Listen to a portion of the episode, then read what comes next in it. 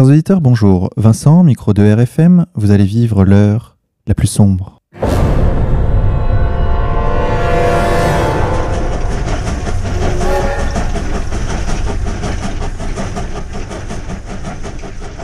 Chers auditeurs, pour cette 37e émission, nous vous proposons une revue de presse en partenariat avec l'équipe de Faits et Documents. Pour cette émission, je me trouve accompagné de Vincent de la librairie Facta. Vincent, bonjour. Bonjour. Et chers auditeurs, comme chaque semaine, je me trouve accompagné de mon partenaire animateur Xavier de la rédaction d'égalité et réconciliation. Xavier, bonjour à toi. Bonjour à tous.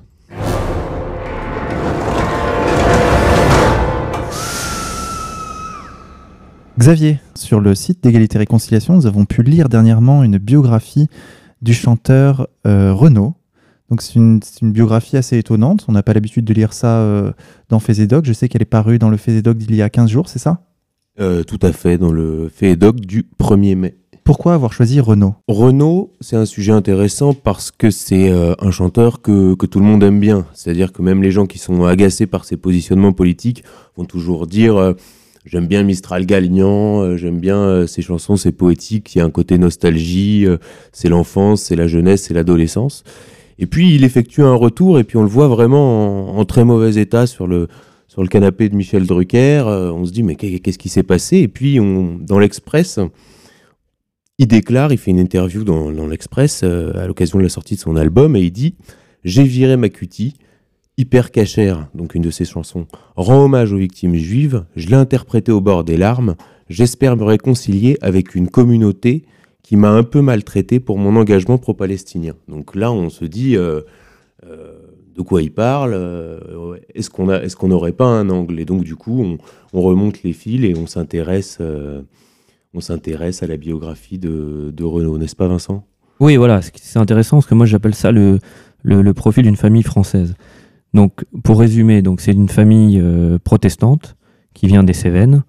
Donc, le père de Renaud était professeur d'allemand écrivain. D'ailleurs, il a reçu le prix des deux magots en 42 pour euh, son roman euh, Les corps ont soif. Mais voilà, ce qui est intéressant, c'est qu'il était pendant la guerre traducteur donc à Radio Paris, donc la radio euh, collabo quoi, Radio Paris Mans, Radio Paris est allemand, et c'est là qu'il rencontrera donc sa future femme Solange. Donc pareil, qui a un, parcours assez intéressant parce que son père, donc Oscar Mérieux, était dans l'entre-deux-guerres, maire adjoint euh, à Stein, donc une ville communiste. Mais donc son père rejoindra le PPF de Doriot euh, pendant la guerre. Donc son père bon, sera acquitté et son beau-père, lui, aura euh, un peu plus d'ennuis. Alors on peut dire que c'est ces familles françaises plutôt de gauche qui, par pacifisme, alors qu'ils regardaient vers Moscou, se sont mis à regarder vers Berlin. Un peu dans la lignée de, de Céline en quelque sorte. C'est le pacifisme de gauche de l'entre-deux-guerres qui va amener euh, certaines franges à la collaboration. Et comme le père de Jospin, si je me souviens bien. Un certain nombre. Voilà. Et ce qui est intéressant dans la biographie que vous avez écrite, c'est que euh, cette collaboration du père de Renault a eu un poids important dans la carrière de Renault. Alors, pour bien comprendre l'engagement de Renault, Renault c'est un enfant de 68, c'est-à-dire que son engagement c'est un engagement gauchiste, c'est contre l'autorité du père, du flic et du curé. Donc il va être très lié à Coluche, c'est toute, euh, c'est toute cette ambiance-là. Et au fur et à mesure qu'il va monter, il va s'imposer, c'est des succès énormes. Hein. Il, vend des millions d'albums à l'époque. C'est euh, l'équivalent, je sais pas moi, en termes de vente de Booba euh, aujourd'hui, ou quelque chose comme ça. Donc il vend énormément d'albums. En plus, c'est une époque où il y a la télé, il y a la radio, il n'y a pas du tout Internet. Et au fur et à mesure va, qu'il va grimper, il va se rendre compte de certaines choses. Et jusqu'aux années 90, notamment au moment de la guerre du Golfe, où finalement, à la manière de ses parents, par pacifisme, il va devenir judéo-critique, voire et antisioniste. Et surtout antisioniste, euh, via notamment euh, le journal de Jean Edernalier, euh, L'Idiot International. Mais il ne pourra pas aller au bout de cet engagement, étant donné le passé de sa famille. C'est bien ça? Alors, on peut imaginer ça. C'est-à-dire que c'est pas ce que nous disons, nous émettons cette hypothèse. C'est-à-dire qu'on émet l'hypothèse que cette euh, partie de la vie qui est jamais euh, révélée au grand public. D'ailleurs, euh, je voyais encore l'autre jour un reportage sur, sur Renault sur France 2. On expliquait qu'il était d'une famille de gauche, anarchiste et ainsi de suite. Donc cette, ce passé qui est jamais rappelé, on peut penser que ça ait pu être un moyen de pression à une certaine époque où Renault s'est mis à déraper. Alors son premier dérapage, enfin ce qu'on appelle dérapage, hein, c'est euh, cette fameuse euh, phrase qui lui, a été torprochée dans Miss Maggie, où il dit euh, Palestiniens et Arméniens témoignent du fond de leur tombeau qu'un génocide, c'est masculin comme un SS, un torero. Et au moment de la guerre du Golfe, il publie dans l'Idiot international une version du déserteur de Boris Vian, où là, s'adressant à Mitterrand, et il lui dit Président, si tu veux, président, marquer vraiment l'histoire et mériter la gloire pour au moins 2000 ans, envoie tes régiments libérer la Palestine, là-bas on assassine chaque jour des enfants, envoie tes bombardiers raser la Maison Blanche, ce sera la revanche de tous les opprimés.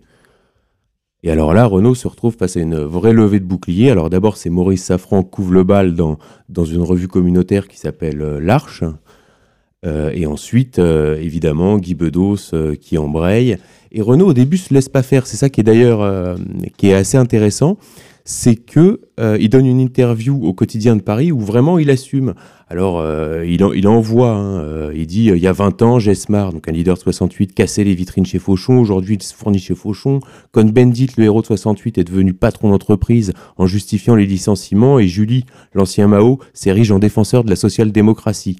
Le pire, c'est que cette intelligentsia qui va de Bedos à l'événement du jeudi et de BHL à Anne Sinclair, qui m'a traîné dans la boue.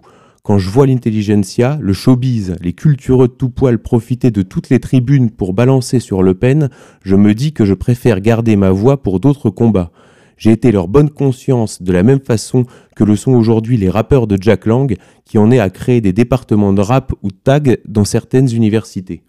Donc là, on sent un virage euh, clairement euh, dissident, pour employer euh, un mot actuel.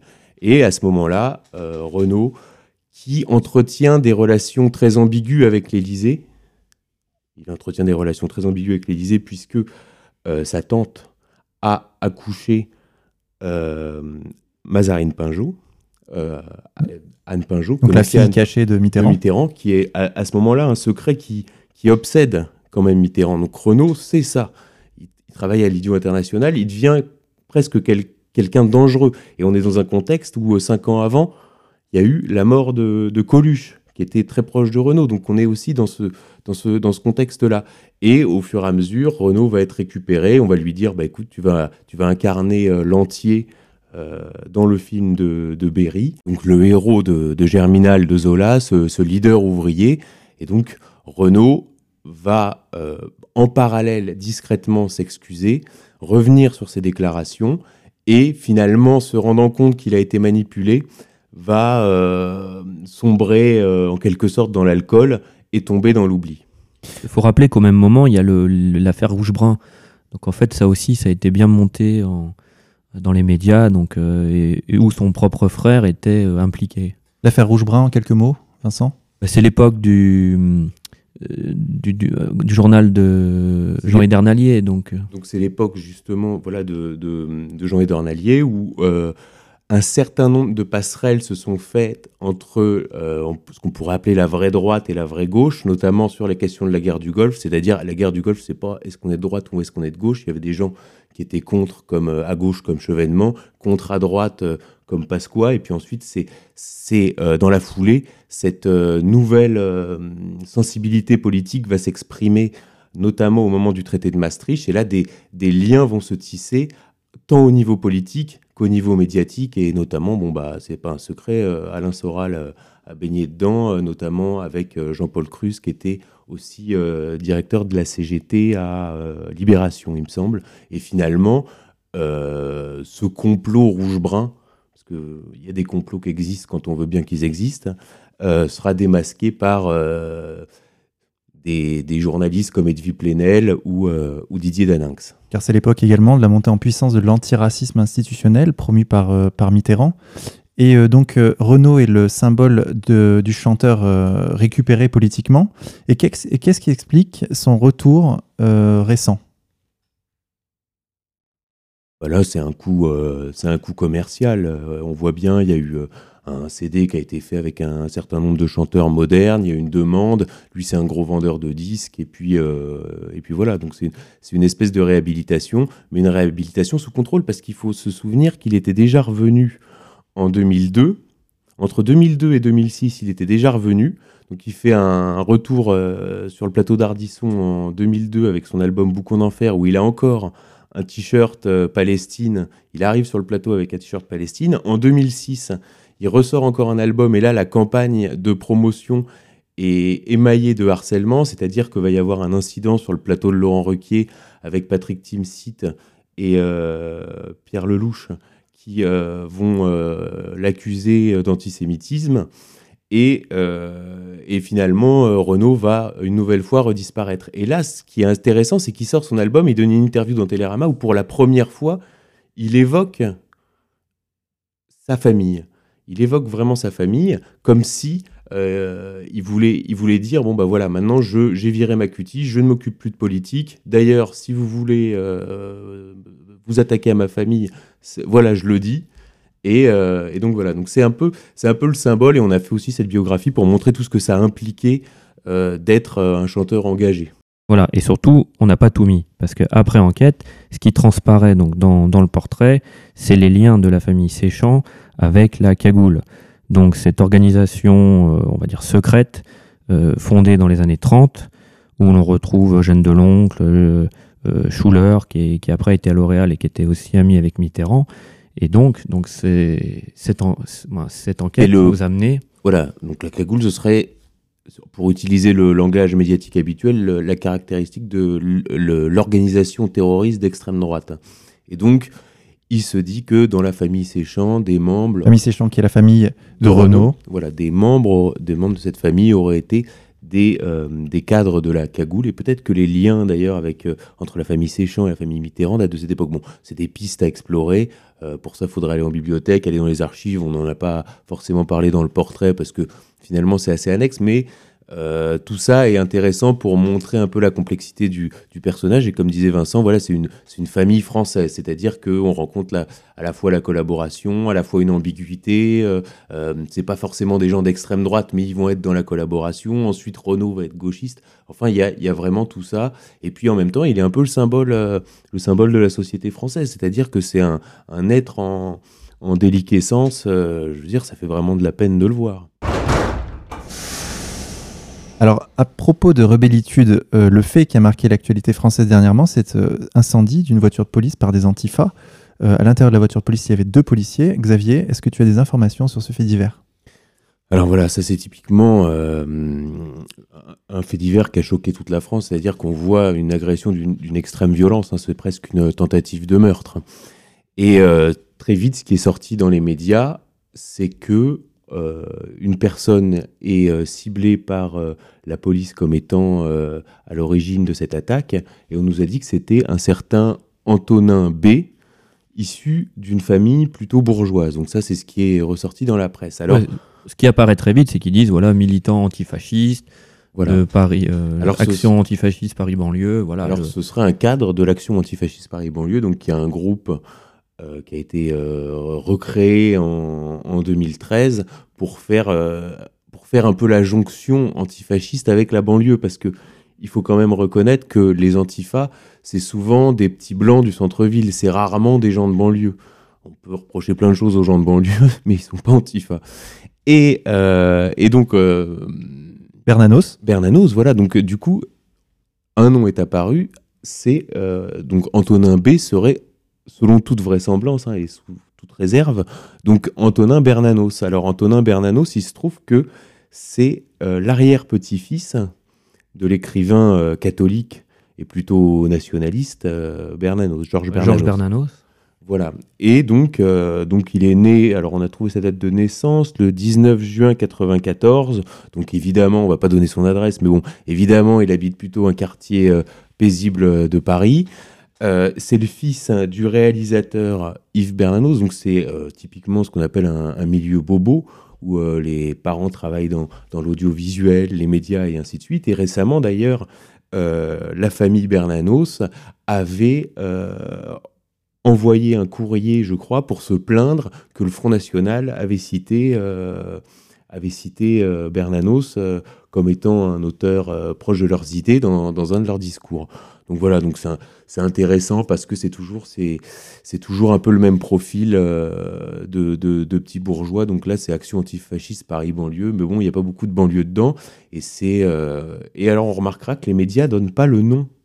Hein. c'est Antonin B. Alors que quand, par exemple, ça va être euh, un patriote qui, commet une attaque similaire, vous pouvez être sûr que vous avez sa tête en une sur BFM pendant 6 heures avec le nom et c'est les journalistes devant le domicile. Donc là, euh, on voit bien la, différence, la différence de traitement. D'ailleurs, cet Antonin, Xavier, on l'a retrouvé dans d'autres affaires, il me semble?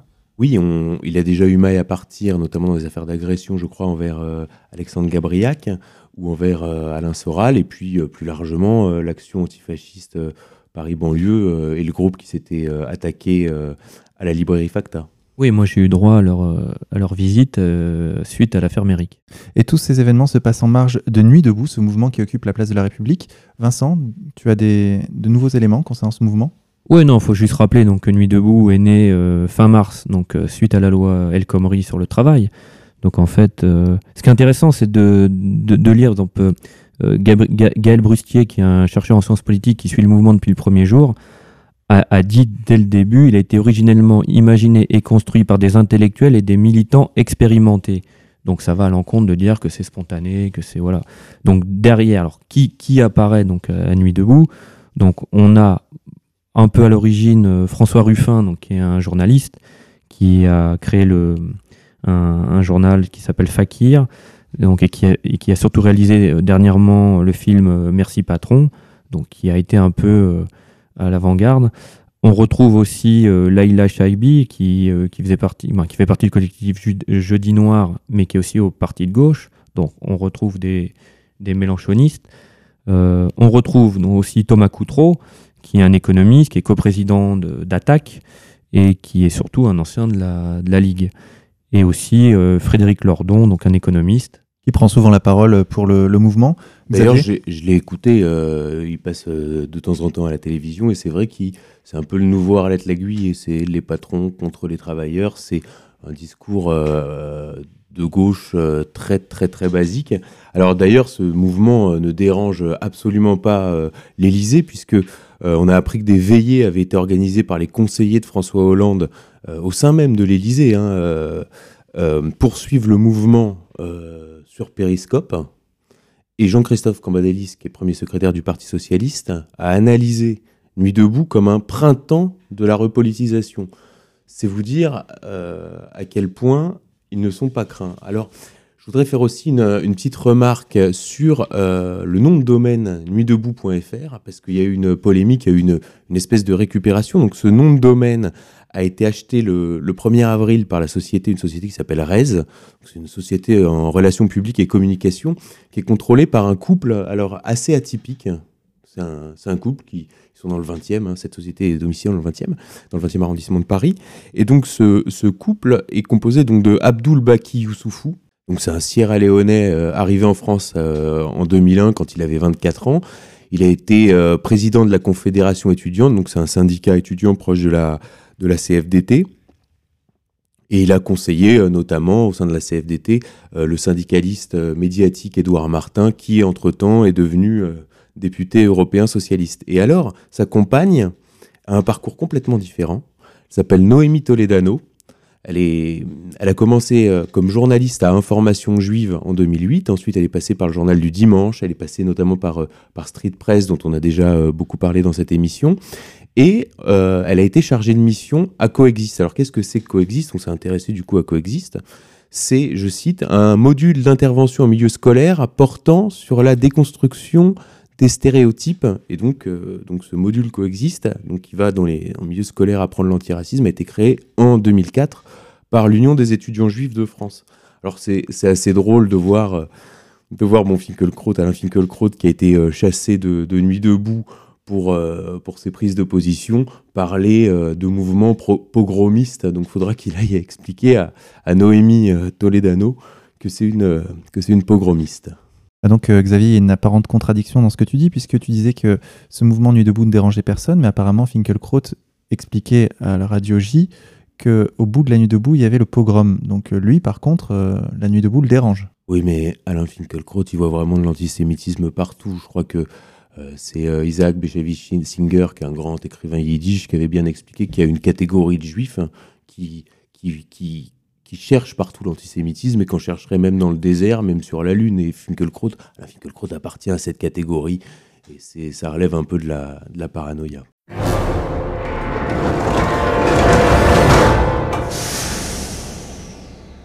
Autre mouvement de contestation euh, qui a lieu en ce moment, c'est celui euh, de France Télévisions avec à sa tête Michel Field. Alors Vincent, euh, est-ce que tu peux nous rappeler qui est ce personnage? Alors Michel Field, bon, c'est le journaliste que tout le monde entre guillemets doit connaître.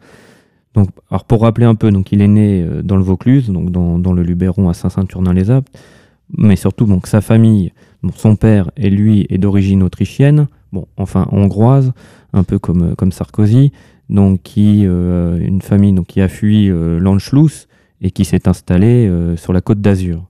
Donc le père s'appelait Erwin Felchou, donc Michel Field d'ailleurs changera son nom en Michel Field tout court en, l'an 2000. Donc sur son parcours, il faut rappeler que dès l'âge de 15 ans, Michel Field s'engage dans les rangs trotskistes. Donc il apparaît donc au, moment de la loi, la loi Debré, donc en 73. Euh, la loi Debré, c'était à l'époque euh, une réforme sur le service militaire? Exactement, et il est présenté à l'époque par la presse comme le nouveau Cohn-Bendit, c'est-à-dire que c'est ce mouvement de manifestation de 73 contre la loi Debré était en quelque sorte une réplique de mai 68. Et donc lui va devenir le, le porte-parole du mouvement pendant que euh, Julien Drey, qui est aussi un, un jeune euh, révolutionnaire en herbe, euh, négocie euh, les parcours des manifestations avec, euh, avec la police. Alors ce qui est intéressant, c'est que Michel Fil, qui aujourd'hui fait face à une contestation importante en interne à France Télévisions, pourrait typiquement s'il avait aujourd'hui 19 ans, être un des leaders de Nuit debout. Typiquement, Michel Field, c'est le type qui pourrait être le leader de Nuit debout. Et aujourd'hui, c'est un gros baron installé, membre de l'établissement, membre du siècle, euh, très proche de, Claire Chazal. Il a été le témoin de mariage de, Xavier Couture, qui est, qui, est, vraiment un symbole de l'intelligentsia de gauche et qui a été mandaté par François Hollande euh, entre septembre et décembre pour refondre un peu France Télévisions dans la perspective de l'élection présidentielle de 2017. Et donc du coup, comme il n'a pas des, comme c'est un, un, jouisseur, faut savoir qu'à la Ligue communiste révolutionnaire, son surnom c'est le social jouisseur. C'est un type qui n'a pas des compétences managériales euh, énormes, il reçoit les pieds sur la table, il a le journalisme pour les nuls euh, sur son bureau, donc les journalistes en, en, peuvent plus, et en plus il bouscule vraiment les habitudes, et donc euh, se livre en ce moment une guerre par presse interposée entre les rédactions et, et Michel Field et sa supérieure hiérarchique Delphine Ernotte. Alors, il semble que vraiment Michel Field soit vraiment euh, le, vrai homme fort de France Télévisions au-dessus de Delphine tout simplement parce que son carnet d'adresses est évidemment, évidemment beaucoup plus important, puisque Delphine Ernotte vient de Orange, alors que Michel Field a côtoyé le monde politique. Alors, il est à la communiste révolutionnaire, mais depuis, il s'est vraiment diversifié. Il est aussi bien avec euh, Patrick Buisson qu'avec Nicolas Sarkozy, qu'avec François Hollande. Ça a été un ami très proche du couple euh, Strauss-Kahn-Sinclair. Et d'ailleurs, euh, il est connu dans Paris que, et d'ailleurs, il le revendique lui-même, que Michel Field est très. c'est en quelque sorte, c'est un érotomane. C'est quelqu'un qui adore le sexe, qui qui, euh, qui l'a écrit, qui a écrit des livres érotiques et ainsi de suite. Et dans cette guerre qui se mène euh, par journaux interposés, il se pourrait que une affaire Strauss-Kahn apparaisse euh, pour le faire tomber. Donc dans les prochains jours. Donc je pense qu'il faut suivre l'actualité de Michel Field dans les prochains jours. Mais concrètement, Xavier, euh, qui est derrière Mi Michel Field Qui est contre lui Comment euh, s'organise cette guerre dont tu parles? D'abord, c'est une guerre politique avec euh, l'enjeu, comme je l'ai déjà dit, c'est la présidentielle 2017. Et il s'est mis beaucoup de monde à dos, notamment les syndicats de journalistes, qui par définition sont des journalistes, donc sont des gens qui vont aller fouiller euh, aller chercher les dossiers et ainsi de suite. Donc ça, c'est une première chose, les syndicats de journalistes. Ensuite, il y a des gens, euh, des caciques de, France Télévisions qui s'est mis à dos, des gens importants. Euh, notamment, il n'a pas été très diplomate avec David Pujadas, avec Nathalie Saint-Cric, par exemple. Il lance une émission qui s'appelle Dialogue citoyen. Et il dit J'ai pas pris Nathalie Saint-Cric, j'ai pris Léa Salamé parce qu'elle est virevoltante et sexy. Nathalie Saint-Cric appréciera. Euh, oui, surtout qu'elle est, elle s'occupe du service politique de, de France 2. Donc c'est quand même une personne qui est quand même la mieux placée. Voilà, il s'est mis tout, un tas de, tout un tas de gens à dos. Et puis, évidemment, toujours la droite qui ne voudrait pas voir France Télévisions tomber dans l'escarcelle de François Hollande. Vincent? Oui, parce qu'en fait, chaque, euh, euh, chaque camp a, misé euh, sur, des, chaînes de télé. Donc TF1 est, à droite. Là, l'enjeu dernièrement, c'est Canal. Voilà, Canal, ou qui était historiquement, puisque c'est une chaîne qui avait été montée sous François Mitterrand, par François Mitterrand, une chaîne de gauche, là on voit bien qu'il y a une dépolitisation de l'antenne qui va s'aboutir notamment avec le remplacement du petit journal de Yann Barthez, qui était euh, l'émission euh, fer de lance euh, de la gauche la plus putassière en quelque sorte, qui va être remplacé par Vincent Lagaffe, l'ancien animateur du Big Deal sur, sur TF1. Donc c'est vraiment la, la, preuve et la consécration que tous ces journalistes militants très liés à la gauche sortent de Canal+.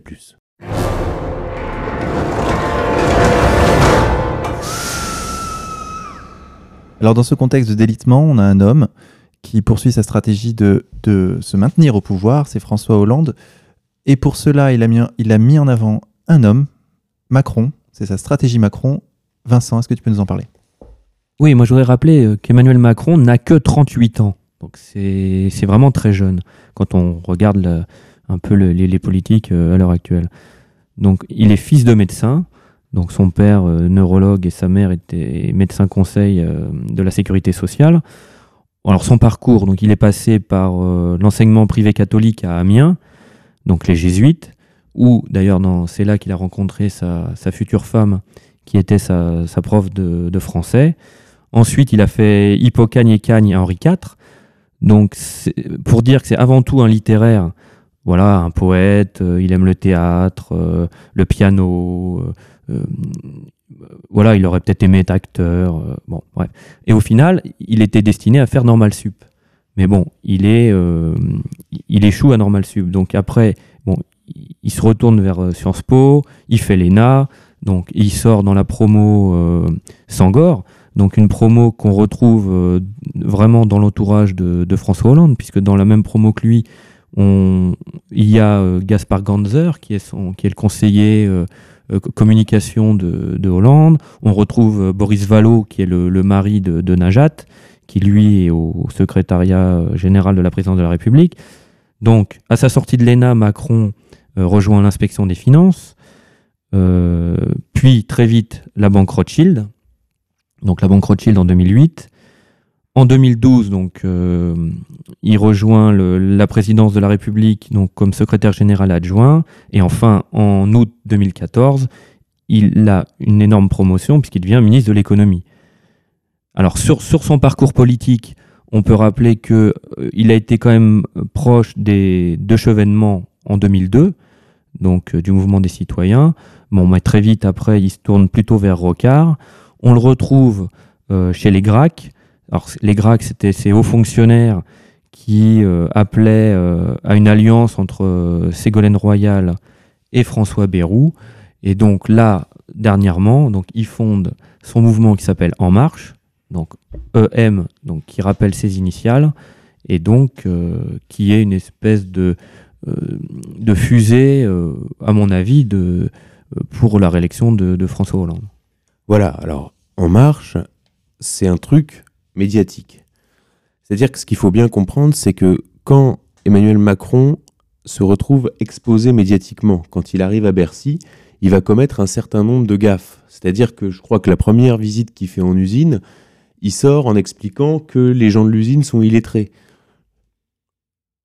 C'est euh, une de ses premières sorties. Et donc à ce moment-là, on se dit quand même, euh, le type, il ne sait pas communiquer.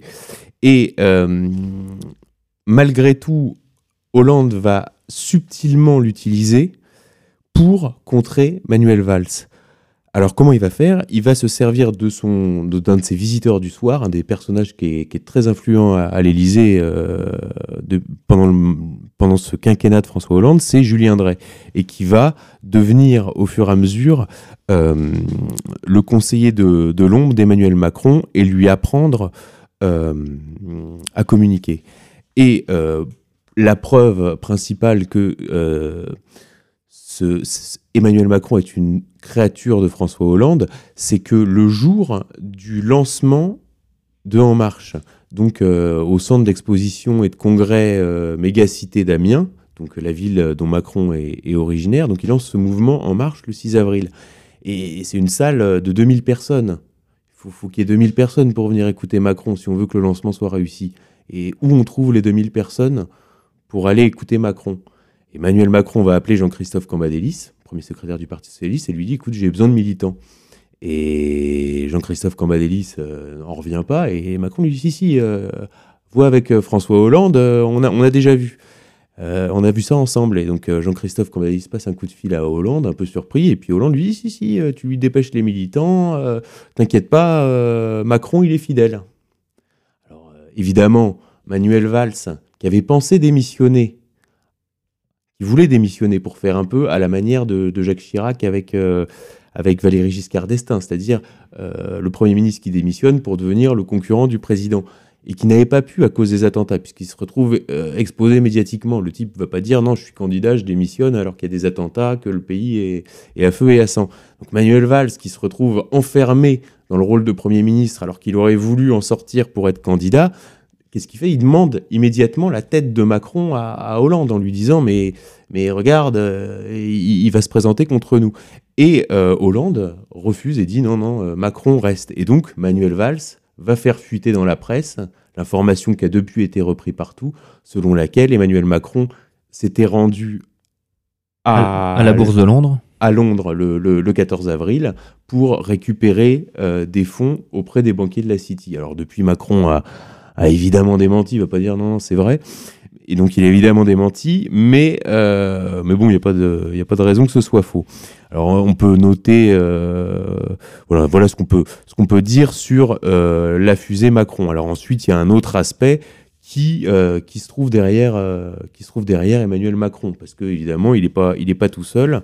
Alors c'est quelqu'un qui a été mis sur orbite, notamment par Jacques Attali, au sein de la commission Attali, qui avait été mis en place euh, par Nicolas Sarkozy en 2008, c'est quelqu'un qui est extrêmement euh, compatible avec ce qui pourrait arriver, c'est-à-dire un futur gouvernement d'union nationale. C'est-à-dire qu'on peut imaginer euh, une arrivée de Marine Le Pen au second tour couplée à des séries d'attentats, et à ce moment-là, ce qu'on appelait autrefois l'UMPS, même si les noms sont en train de changer, se rétracte et dit bon bah c'est le gouvernement d'union nationale, sans évidemment le Front National. C'est bien entendu. Une, sorte de ticket euh, Juppé-Macron. Voilà, une sorte de ticket Juppé-Macron qui a le vent en poupe euh, dans, dans certains milieux économiques. Alors, euh, là-dessus, d'ailleurs, François Fillon, quand il était Premier ministre, hein, en 2010, avait déjà proposé à Macron de devenir le directeur adjoint de son cabinet. Donc, il est complètement compatible avec, avec les Républicains. Et par ailleurs, c'est quelqu'un qui n'a jamais été élu et qui n'a jamais pris sa carte au Parti socialiste. Où il l'a eu très, très peu de temps. Je crois qu'il l'a eu quand même trois années, euh, entre 2006 et 2009. Mais c'est pas un socialiste il est pas de conviction. voilà, il n'est pas à jour de, de, cotisation. Voilà, alors évidemment, dès qu'il a sorti son mouvement En Marche, euh, euh, et c'est apparu très très vite que l'adresse de l'association était domiciliée chez Laurent Bigorgne, donc euh, ça, c'est encore un, personnage intéressant, Laurent Bigorne, parce que c'est... Euh, le directeur de l'Institut Montaigne, un institut patronal. Voilà, un institut patronal, euh, ultra-libéral, certains diront mondialiste, donc qui a été créé par Claude Bébéard en 2000, qui était surnommé, donc qui était le président d'AXA, hein, et qui était, qui était surnommé le, parrain du capitalisme français. donc on retrouve ces, ces milieux-là, ces milieux économiques, avec également euh, des gens euh, issus des réseaux de la communication, hein, comme d'habitude. Donc là, en l'occurrence, c'est un type qui s'appelle Ismaël euh, Emlien, qui a été formé par Stéphane Fuchs au sein d'Avas Worldwide. Donc c'est la, la, grosse, la grosse boîte de communication proche du Parti socialiste. Oui, et surtout qui, calque son, son modèle un peu sur, euh, le, comme avait fait Obama, euh, donc en utilisant des, des, cabinets, des, des start-up qui, qui, qui, sont, qui ont comme spécialité la stratégie électorale. Donc ça, ça, c'est un phénomène un peu nouveau. Et dans son entourage, on retrouve également des gens issus de la finance qui, pour la plupart, ont été formés lors de la tentative de Dominique Strauss-Kahn de se présenter à la présidentielle en 2006. Et à grand renfort de publicité, on essaye de vendre donc euh, Emmanuel Macron, euh, qui est euh, en quelque sorte qui synthétise toute la classe politique dans tout ce qu'elle a de, de pire, c'est-à-dire les liens avec la finance, la communication, le storytelling et ainsi de suite.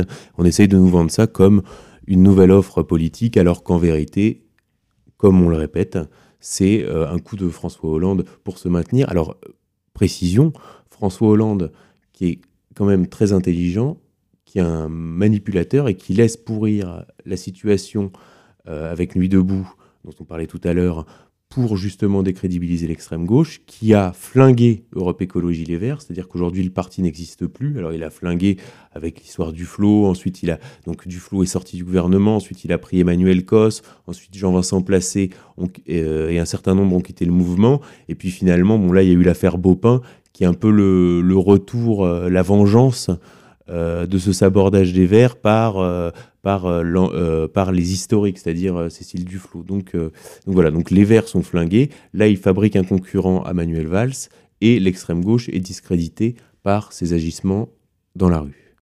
D'ailleurs, concernant cette fusée Macron, on, on l'a vu faire la une de plusieurs journaux People, Paris Match, Closer. Xavier, tu as des infos?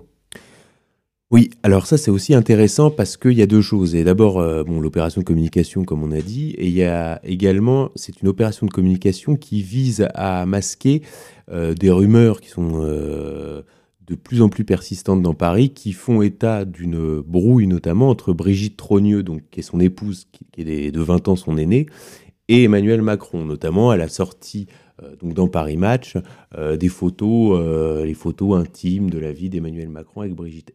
Or, ce que dit le Tout Paris, c'est que Emmanuel Macron aurait en quelque sorte une double vie, et notamment, disons que beaucoup de gens jasent sur ces liens qu'il aurait. Hein, sa proximité. Sa proximité avec Mathieu Gallet, donc, qui est le, le, président de Radio France. Alors Mathieu Gallet, euh, c'est pareil, c'est un, une sorte de, de Rastignac, euh, de Rastignac des temps modernes, qui est de la génération d'Emmanuel Macron et qui est arrivé à Paris et qui est pas forcément, euh, qui est pas forcément surdiplômé. Hein, et Le Monde avait écrit de lui que c'était un cas intéressant d'ascension contemporaine. Alors il arrive à Paris, il est pris en stage au, au théâtre du Châtelet, il passe par Canal+, et rapidement il se retrouve au cabinet euh, de Frédéric Mitterrand au ministère de la Culture, donc sous Nicolas Sarkozy. Et donc, dans la récréation, Frédéric Mitterrand euh, le décrit comme Tancred. Et Tancred, c'est euh, Alain Delon dans le, Guépard, donc parce que Mathieu Gallet est, est quelqu'un de très beau, donc a su séduire Frédéric Mitterrand. Et donc, je cite Frédéric Mitterrand Tancred séduit tout le monde et je n'échappe pas à la règle. On s'épuiserait à dresser la liste des raisons qui expliquent ce succès. Mettons que ses qualités intellectuelles sont à la mesure de l'attirance qu'exerce son physique. Tancred n'est pas seulement beau et remarquablement intelligent, il est aussi jeune, cultivé, bien élevé, travailleur, plein de veillance et encore très ambitieux. Tancred se prête à chacun et ne se donne à personne. Il est aimable, attentif, prévenant avec tous, mais on ne lui connaît aucune liaison dictée par l'emballement sensuel, l'amusement ou l'intérêt. Donc voilà le, genre de, de, personnage. Alors lui dirige euh, Radio France.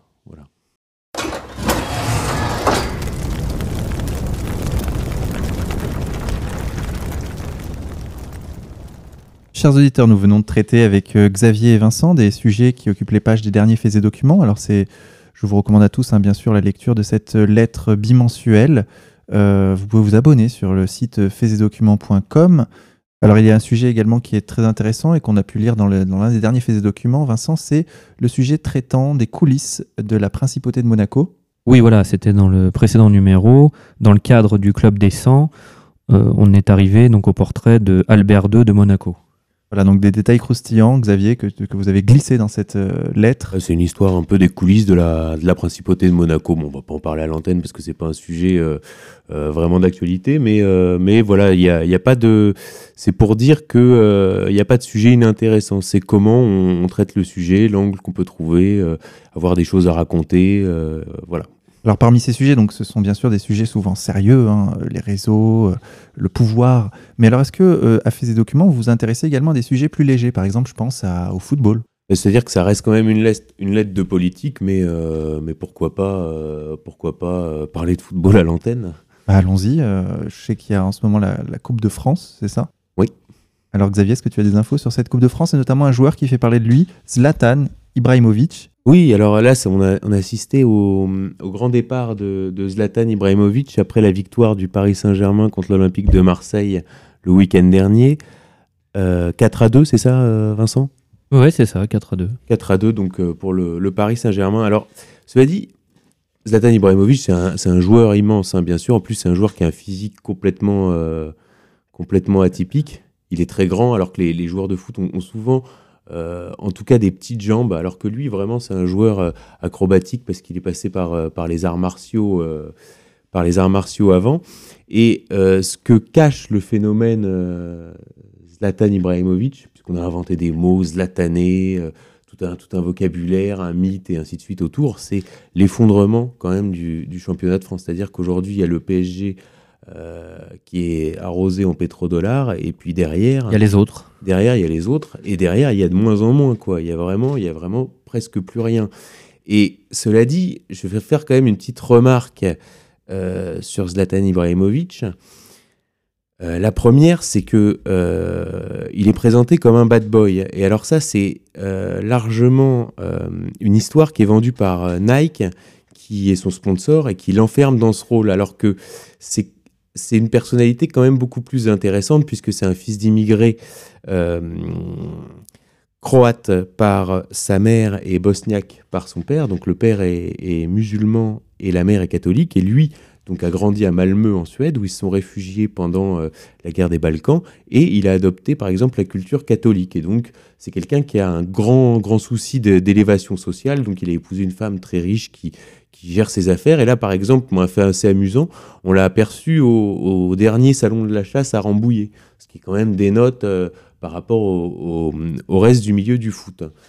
Euh, voilà, donc euh, c'est un personnage beaucoup plus complexe que ce qui est vendu, je pense malheureusement, par son sponsor. Alors après, sur la qualité intrinsèque du joueur, il a joué quand même à l'Inter, il a joué au Milan, il a joué à la Juve, il a joué au Barça.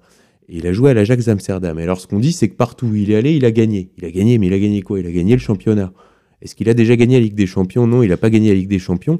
Et c'est ce qui se dit, en tout cas, dans la presse italienne au moment où il y jouait, c'est que dans les grands matchs, malgré tout, euh, Zlatan euh, n'est jamais là. Et euh, avec le PSG, ça s'est encore vérifié, puisque malgré tout son budget, euh, le PSG n'aura toujours pas euh, remporté la Ligue des Champions et, euh, Zlatan n'y aura rien fait. Donc il y a un côté quand même, il y a un côté, bon sans aller jusqu'à, mais il y a un côté Harlem Globetrotter quand même, c'est-à-dire que c'est ces joueurs de, basket qui, font des choses techniquement très très forts et puis, mais bon, qui sont, qui sont là pour la démonstration. Et je trouve que bon, les, supporters du Paris Saint-Germain oublient peut-être un peu vite des joueurs qui qui eux étaient pour le coup beaucoup plus modestes et qui euh, avaient pas beaucoup, be beaucoup de ballons et qui ont quand même marqué des buts comme, euh, comme euh, Paoletta. Paoletta voilà. Vincent, un avis sur Zlatan? Oui, en fait, la malchance de Zlatan, c'est qu'il joue, il joue pour la Suède, un peu comme Ronaldo joue pour le Portugal. Le, le, le seul qui avait un peu une chance, c'était Messi avec l'Argentine. Oui, mais malgré tout, on voit qu'en club, sur des gros gros matchs, il a jamais été décisif, alors que par exemple des joueurs comme, euh, comme Zidane, ou même euh, un, attaquant beaucoup moins élégant comme euh, Pippo Inzaghi, qui a joué au Milan, et qui systématiquement, sur les grands matchs, vous claquez deux buts. Voilà, donc, euh, donc Zlatan, phénomène Zlatan, et un petit côté, moi, je, il me laisse un petit côté Harlem Globetrotter, je peux pas m'empêcher de, penser à ça. Eh bien, nous laisserons les auditeurs réagir en commentaire sur le site d'égalité et réconciliation concernant ce sujet, le foot, qui est un sujet qui fait réagir en général, mais aussi tous les autres sujets dont nous avons traités aujourd'hui. Chers auditeurs, c'est la fin de cette émission. Alors Vincent, merci beaucoup d'avoir euh, participé à cette émission et, et Xavier, on se retrouve la semaine prochaine pour une nouvelle émission. Merci. Merci. Chers auditeurs, nous allons conclure cette émission en musique sur les notes de Casper Valmé. Son album Espoir est disponible sur le site contreculture.com. Nous allons écouter Russian Smile. Bonne écoute à tous, à la semaine prochaine.